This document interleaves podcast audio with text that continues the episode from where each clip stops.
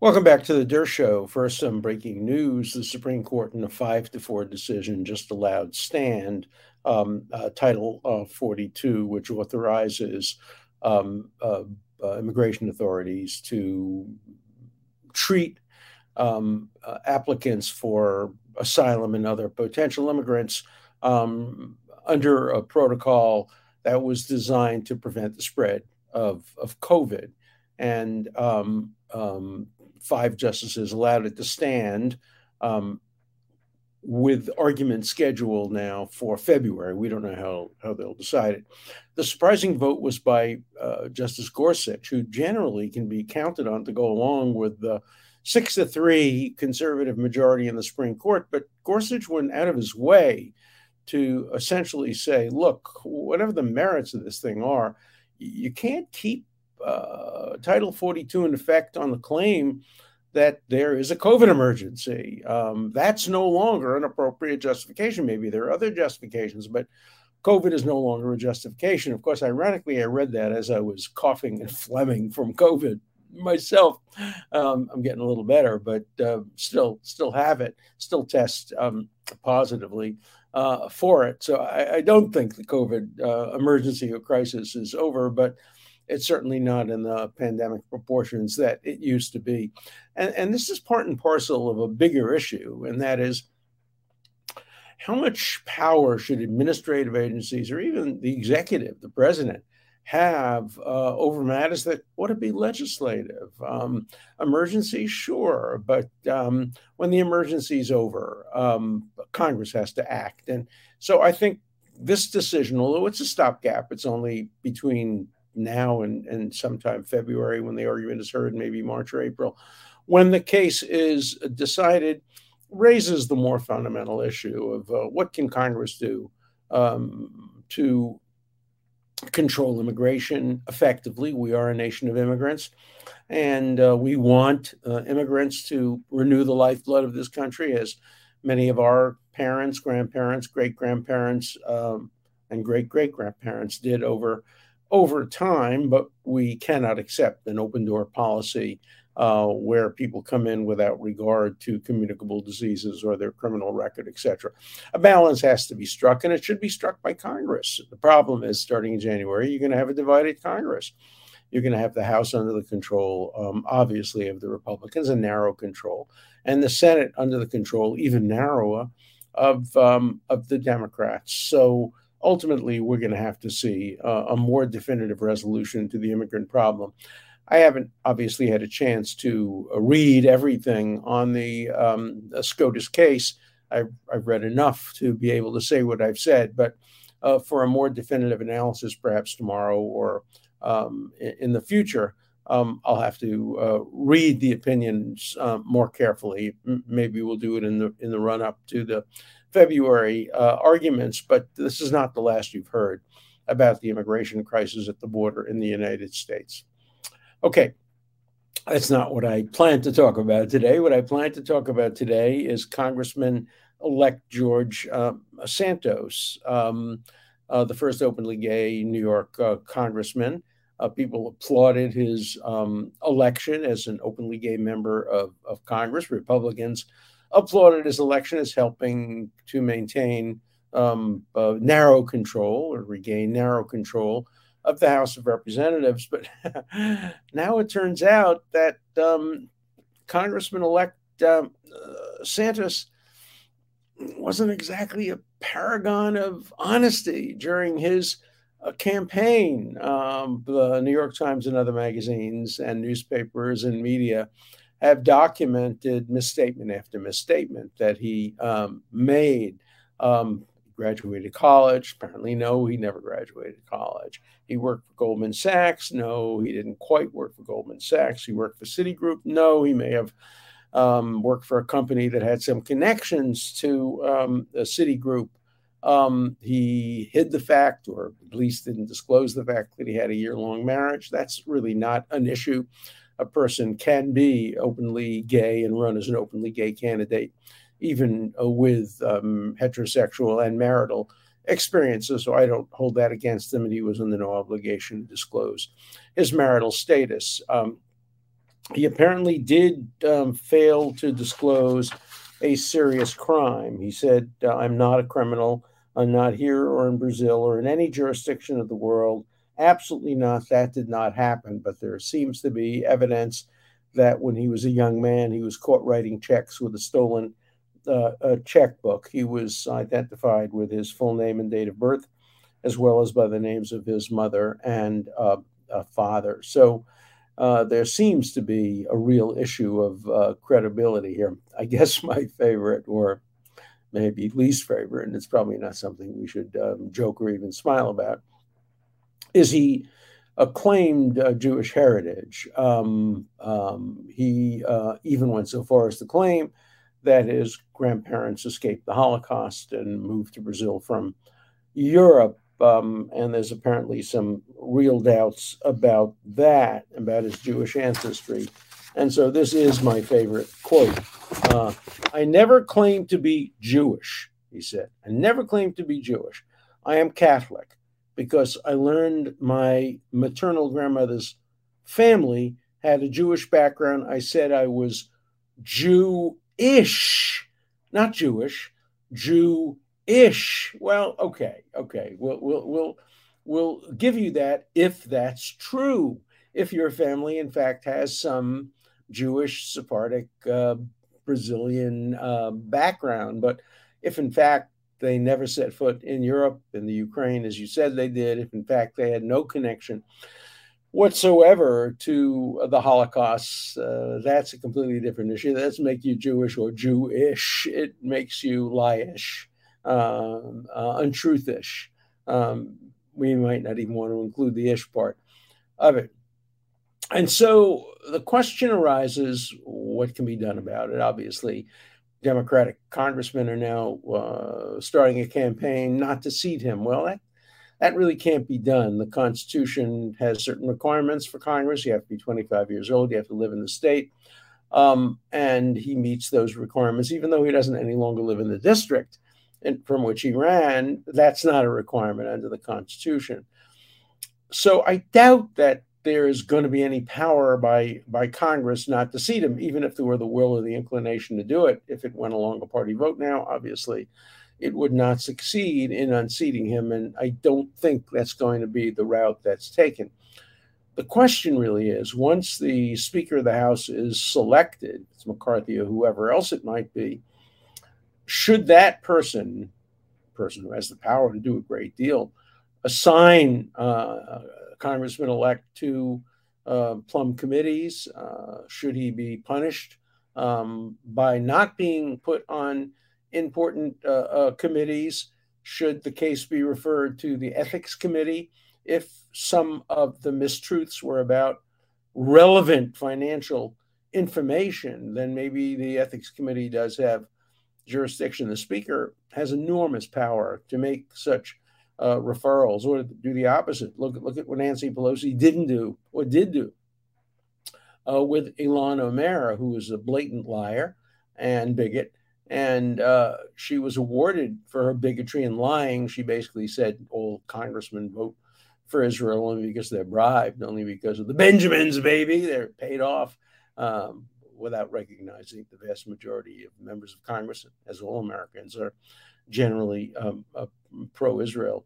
But not only was Ilhan Omar not punished, uh, not only did um, the Speaker of the House pose with her smilingly on the cover of Rolling Stone magazine, but she was given the the plum assignment uh, as a member of the, the, House Foreign Relations Committee, um, even though she's a bigot, particularly in foreign relations and and on the Middle East. So um, whatever the rules are, they have to be applied uh, fairly and equally. They can't be applied in a partisan um, manner.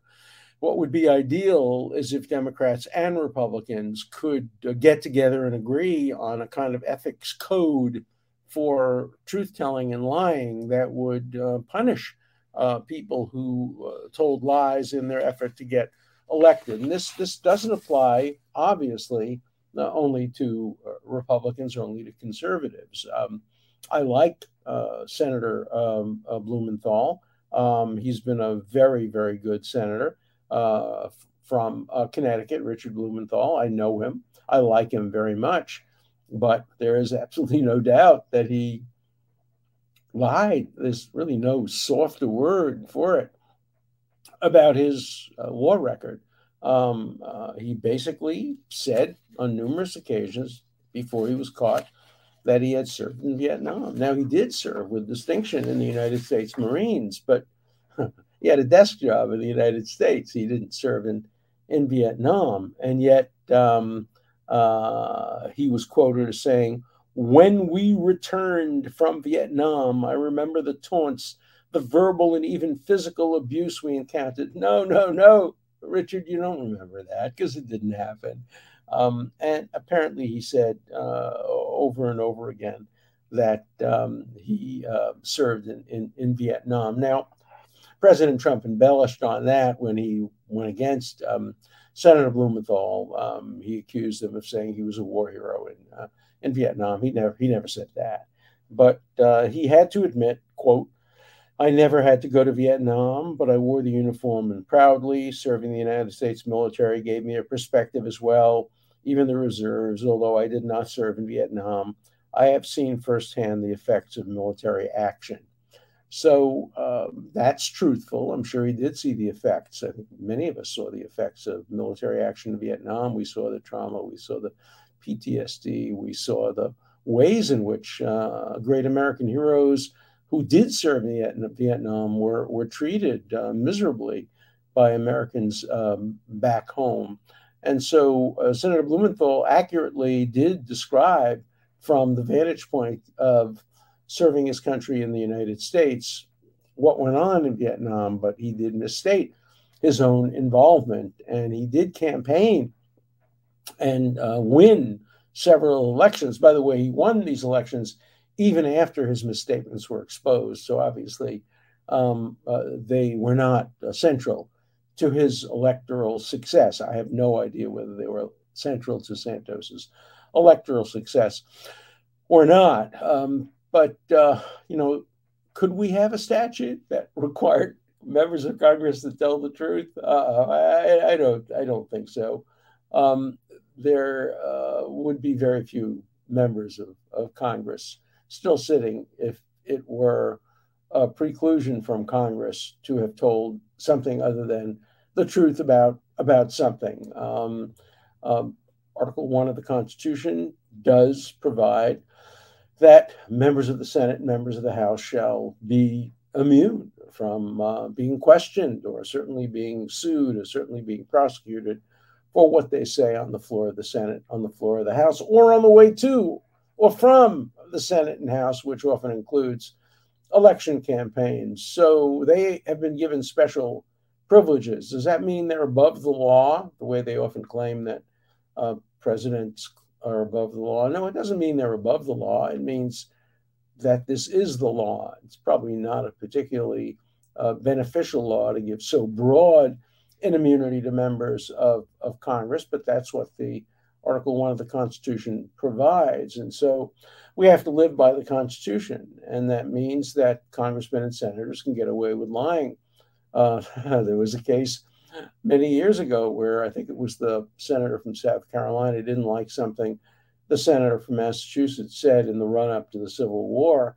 And he took his cane, hit him over the head, and almost killed him and made him um, a disabled person for the rest of his life. And there were no consequences because it happened on the uh, floor of the Senate. I represented Senator Mike Gravel, who was the United States Senator from Alaska, who read into the congressional record the Pentagon Papers. And we claimed successfully, all the way up to the United States Supreme Court, that uh, Senator Gravel could not be prosecuted, um, could not be investigated for reading the classified uh, Pentagon Papers uh, on the floor of the Senate. Um, those are the prices one pay for for for democracy. Uh, judicial immunity is rampant too. Judges get away with murder. They say things from the bench. There was a case many years ago where a judge colluded with the father of a white uh, young girl from um, um, uh, a southern state who was going out with a guy, and the father was afraid that she'd become pregnant. So the father colluded with the judge, and the judge issued an order um, um, telling the young girl that she had to be operated on for, I think it was appendicitis, when in fact the judge ordered that she become sterile, uh, that she not be permitted um, by biology to have uh, babies. And when she got married a few years later to a nice guy and tried to have babies, she realized for the first time that her tubes had been tied. And uh, she and her husband sued the judge, and the Supreme Court said no, the judge had absolute immunity, even though what he did was criminal. I mean, just outrageous, uh, deserving of the worst uh, condemnation and rebuke. But because he was a judge and was wearing a robe, he could do what he wanted and say what he wanted and engage in the kind of conduct that he engaged in. It's one of the most outrageous decisions ever rendered by the United States. And we've seen others where prosecutors have been uh, given immunity from uh, lying, planting evidence, sending people to death row on the basis of manufactured evidence. But because they're prosecutors, uh, they can't be held accountable except perhaps through the Bar Association, but held accountable criminally or civilly for um, uh, horrible, horrible misconduct.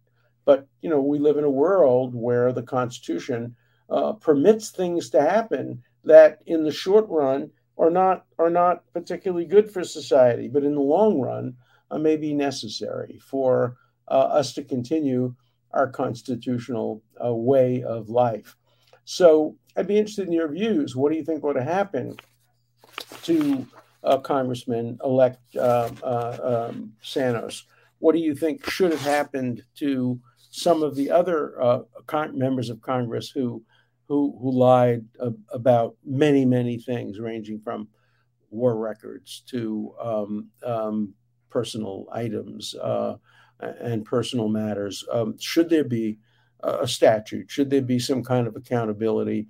Or is the only accountability at the polls? And do people really care enough about uh, preventing lies to vote against candidates who um, have uh, achieved office through uh, misstatements. Um, you know, unfortunately, we live in a world where lying is is is rampant, and uh, I know I, have been victimized by uh, lies over the years, uh, quite seriously, and sometimes there are legal remedies, sometimes uh, there are not.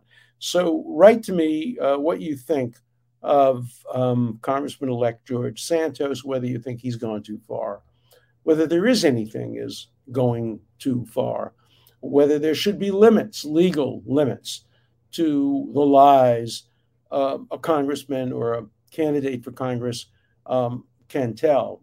Uh, what about talk show hosts? What about podcast hosts? Um, I try my darnest to uh, be straight um, and and always tell the truth and and and be nuanced. Um, but what about uh, podcast hosts who don't? Um, we know that there have been some who have been held liable for multi, multi, multi, multi million dollar judgments about making up uh, lies with victims. Um, the First Amendment does permit defamation. It's limited um, when it's a public figure.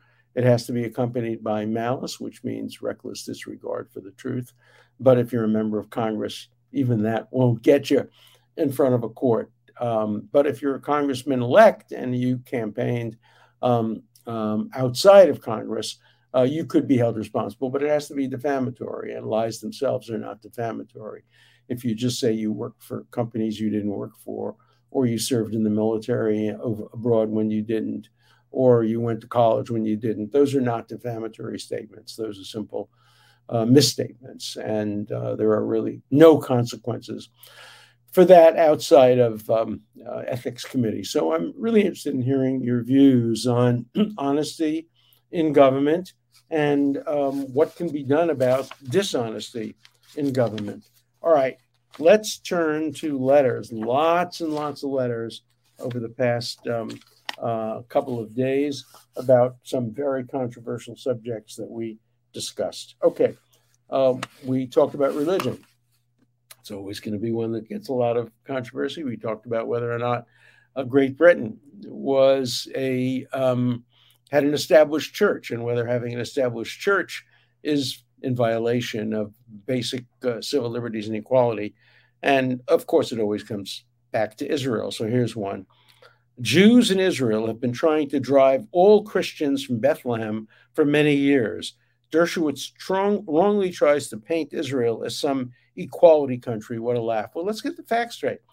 Jews, the Jews of Israel loved the fact that there were Christians in Bethlehem. Um, Christian Bethlehem was a major um, tourist attraction and major uh, way of bringing Christians um, to Israel. And uh, Israel did everything in its power to um, um, increase the number of Christians uh, who lived in Bethlehem. But what happened is uh, after the Palestinians obtained control of Bethlehem, and remember, under the 1947 UN resolution, Bethlehem was supposed to be an international city, it was part of the whole area of Jerusalem, Bethlehem, which was supposed to be internationalized, and it wasn't. Um, and when the Arabs took control of Bethlehem, it was they, not the Jews, who threw out the Christians. Uh, they hated the fact that they were non Muslims uh, so close to the holy city, even though Bethlehem was obviously a city far more important to Christians than it was uh, to uh, Muslims. But uh, the effect that this letter writes about is true. The number of uh, Christians uh, who today live in uh, Bethlehem is a fraction of what it used to be, but it has nothing to do with the Israeli government or the Jews. If you look at the data, it's very clear. It's from the time the Palestinian Authority took over Bethlehem. That's when the Christians of Bethlehem were chased out. Same thing happened in Lebanon. Lebanon was a country divided between Christian Arabs and Muslim Arabs. And once the Muslim Arabs uh, took over, uh, Lebanon has many, many, many fewer Christian Arabs today. Um, every place where Muslims have taken control, the first victims tend to be Christian Arabs. And so uh, your, the letter is just totally categorically wrong. Check it out. Check out the data. There's, there's no dispute about this. The data is just as clear as could be. The chronology is clear, the data is clear. So check it out and you'll see it's true. Okay, this is a good one. I, I first read this when I was coughing and, and, and wheezing. You do not have COVID. There is no such virus. It's snake venom toxin. And Dr. Ardis's website for treatment get nicotine gum now. No, no, I have COVID. I've tested positive for COVID as recently as three hours ago. I wish I didn't have COVID. I tried so hard to stop myself from getting COVID. I wore masks everywhere I went. I was a pain in the neck. I told people to put on masks. I didn't eat inside of restaurants. I wore a mask the whole trip when I came back from Israel, even when I was sleeping. Uh, but I got it anyway, and so did my wife, obviously, at the same time. We're not sure when or where, but we know we have COVID, and COVID deniers should be ashamed of themselves.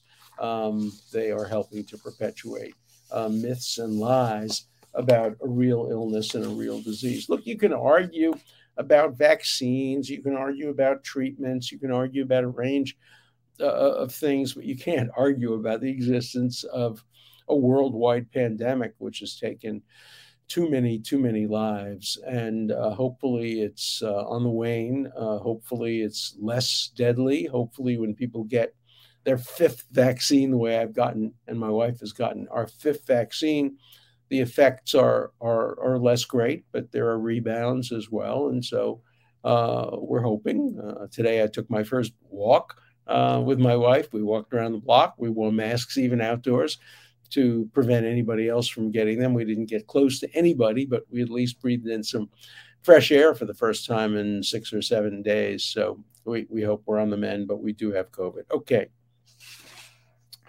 Professor, a suit was filed uh, by Alaska uh, by a de- disgruntled um, citizen seeking to keep State Representative David Eastman from taking office. He was elected by a wide margin.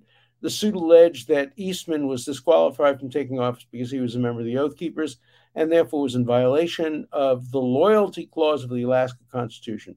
The judge threw out the lawsuit. Do you agree with the judge's decision? Yes, I do. I don't know the facts of the case, particularly, but when you're elected to office, all you have to do is satisfy the qualifications for office. The rest is up to the public. I wouldn't vote for somebody who was an oath keeper. Um, I would vote against them, um, depending, of course, who they were running against, but that would be my inclination. But I don't think that you uh, go to court to stop somebody from running because they were a member of an organization or a group that you thoroughly disapprove of or disagree with. Um, there are those who are saying that uh, oath keepers violate the 14th Amendment to the Constitution because they've engaged in insurrection. That just isn't the case. The 14th Amendment of the Constitution was designed to apply to people who fought in the Civil War, not people who engaged in protests in the year 2022. So, from everything I've read, I think the judge was probably right in his decision. Thanks for the great historical insights on aspects of our nation's history.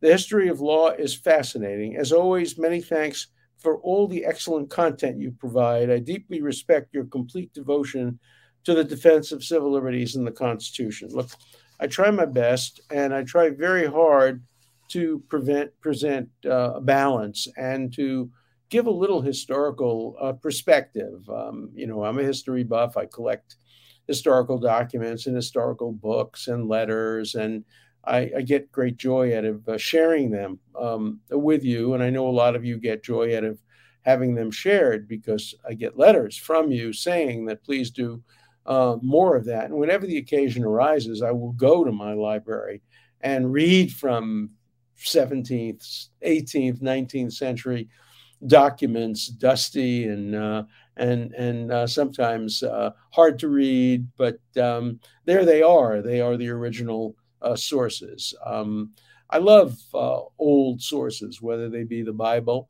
um, or whether they be the Constitution or whether they be um, documents that precede uh, the Constitution or precede the Bible. I own artifacts that are older than the than the Bible, and um, I will continue to show them to you on a regular basis. Uh, thank you for fighting against anti-Catholic discrimination at Harvard. Right now, it seems Harvard is still very intolerant, and now it seems to be broadly anti-religious, again, at least against the more conservative and traditional religions. Like, I agree with you. Uh, Harvard has a horrible history of bigotry, and it has to reckon uh, with that history of bigotry.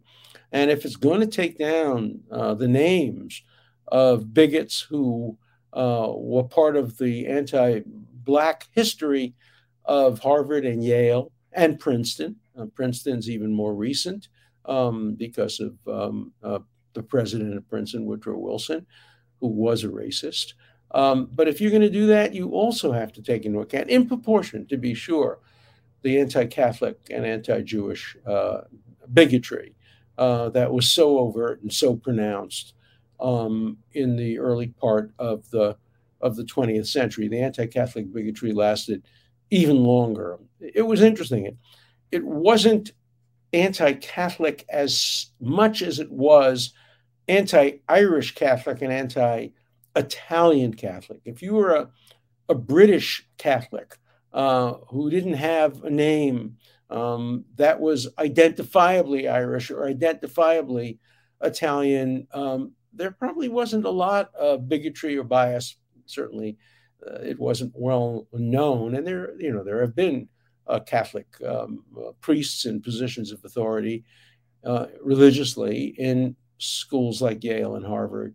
But the anti Italian, anti Irish um, Catholic bias at both of those universities was pronounced even through the 1960s and probably into the 1970s. And I'm proud of the small role that I played in exposing it and fighting against um, uh, bigotry. Um, my first big case was on behalf of an Italian American named John Lucido, who was turned down from a partnership um, in a major law firm, Cravath, Swaine and Moore. Why hide the fact? And um, uh, I was urged by uh, Jewish lawyers not to rock the boat because these firms were doing better for Jews than they had in the past. And I said, no, uh, bigotry against anyone is bigotry against everyone. And we fought and we won um, a legal ruling that uh, law firms could not refuse to promote uh, Italian Catholics or Irish Catholics or people of any other ethnicity to partnership based on their religion or ethnic identification. All right, see you tomorrow.